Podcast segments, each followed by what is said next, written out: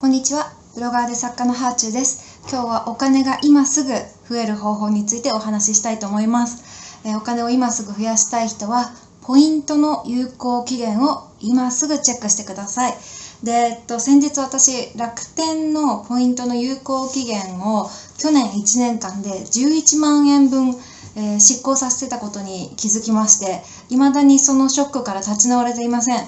まあそれはショックだよね。1万円でも厳しいのに、11万円分だから、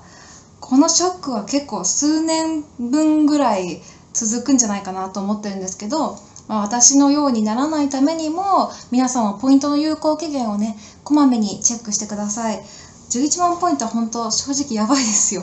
精神的ショックが半端ないし、あの、あれも変えたな、これも変えたなって、なんか欲しいもの見つけるたびに、あの時の11万円があればって思っちゃうんですよね。で、ね、なんか、まあ、もしかしたら万が一で、ポイント復活させてくれないかなっていう甘い考えでお問い合わせ窓口にちょっと泣きついてみたんですけど、まあ当たり前なんですけど、あの、ダメでした。はい、無理です。まあ、私が悪いんですけどね、もう株価何かで失敗したとか、もともともうポイントなんだから存在しないお金なんだよねって思うしかないです。ただね、こう、ちょっとだけ言い訳させてもらうと、えっと、その1年間で3回に分けて有効期限切れのものがあったから、だから、あの、一気に11万円分ボーンってなくなってたらさすがに直後に気づいたと思うんですけど、まあ、なんか1年間かけてちょこちょこ執行していってそれで3回に分けてたからだからね気づけなかったんですよね。とはいえ累積11万って思うとやっぱショックなんですけど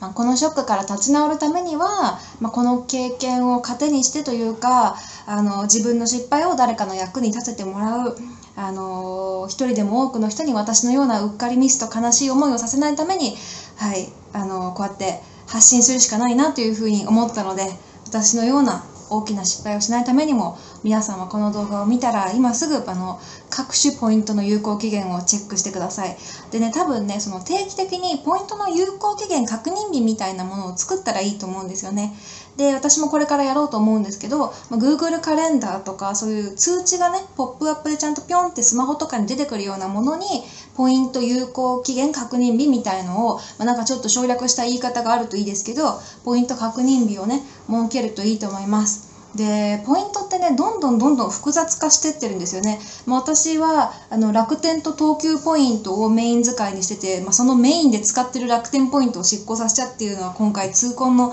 ミスではあるんですけど、えーまあ、どんなものを使ってるかというと、えー楽天アマゾンそれからメルカリのメルペイも使ってる、えー JAL アナーでしょ。でデパートのカードニトリのカード T ポイントローソンのポンタカード。もう私はこんな感じなんですけど、えっと、旅行によく行く妹とかはなんかホテルのタダ券がもらえるようなポイントだったりとかあとは海外の航空会社のポイントとかもあるはずなんですよね、まあ海外の航空会社今コロナとかでね経営があの大変なことになってるから結構たくさんポイントがあっても全部なくなっちゃう可能性だってあると思うんですよ。まあちょっとそういうね航空旅行会社系はあのそういうのもね注意しなきゃいけないっていうのもあるしあと飲食店の期限ポイン、えー、とクーポンとかの期限切れとかもありますよね私やっぱマクドナルドとかのポテト無料券みたいなものとかもえっと、ポイント、あ、ポイントじゃない、えっと、有効期限切れにしちゃったこともあったりとか、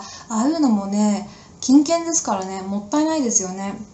で持ってる全てのカードをこの動画を見た人、えーボイシーを聞いた人は今すぐ机の上にカードを全部出してポイントの有効期限を調べるといいと思います、まあ、今はちょっとカードを見ても分かんないものが多いと思うから、まあ、アプリだったりマイページにログインするなりねいろいろしなきゃいけないと思うんですけど、まあ、一覧表みたいなのを作ってチェックするといいのかなというふうに思います。えそしてポイントの有効期限が近いものはさっさと使ってしまいましょう。まあ私はポイント貯まるのが楽しくってなんかちょっとね楽天ポイントの達人を自称していることもあってこれだけ貯まりましたって言いたいんですよね。だからちょっとこうたくさん貯めて一気に使おうかなと思っていたところ今回の痛恨のミスが起きてしまったのでやっぱポイントはコツコツあの何か日常的に使っていくに限りますね。特にその有効期限があるものは。で自分のねポイントの総額だったり資産の総額を知りたい方にはあのおすすめのアプリがあるんです。今回ねこれを紹介することもこの動画と,、えーと、ボイシーの目的の一つなんですけど、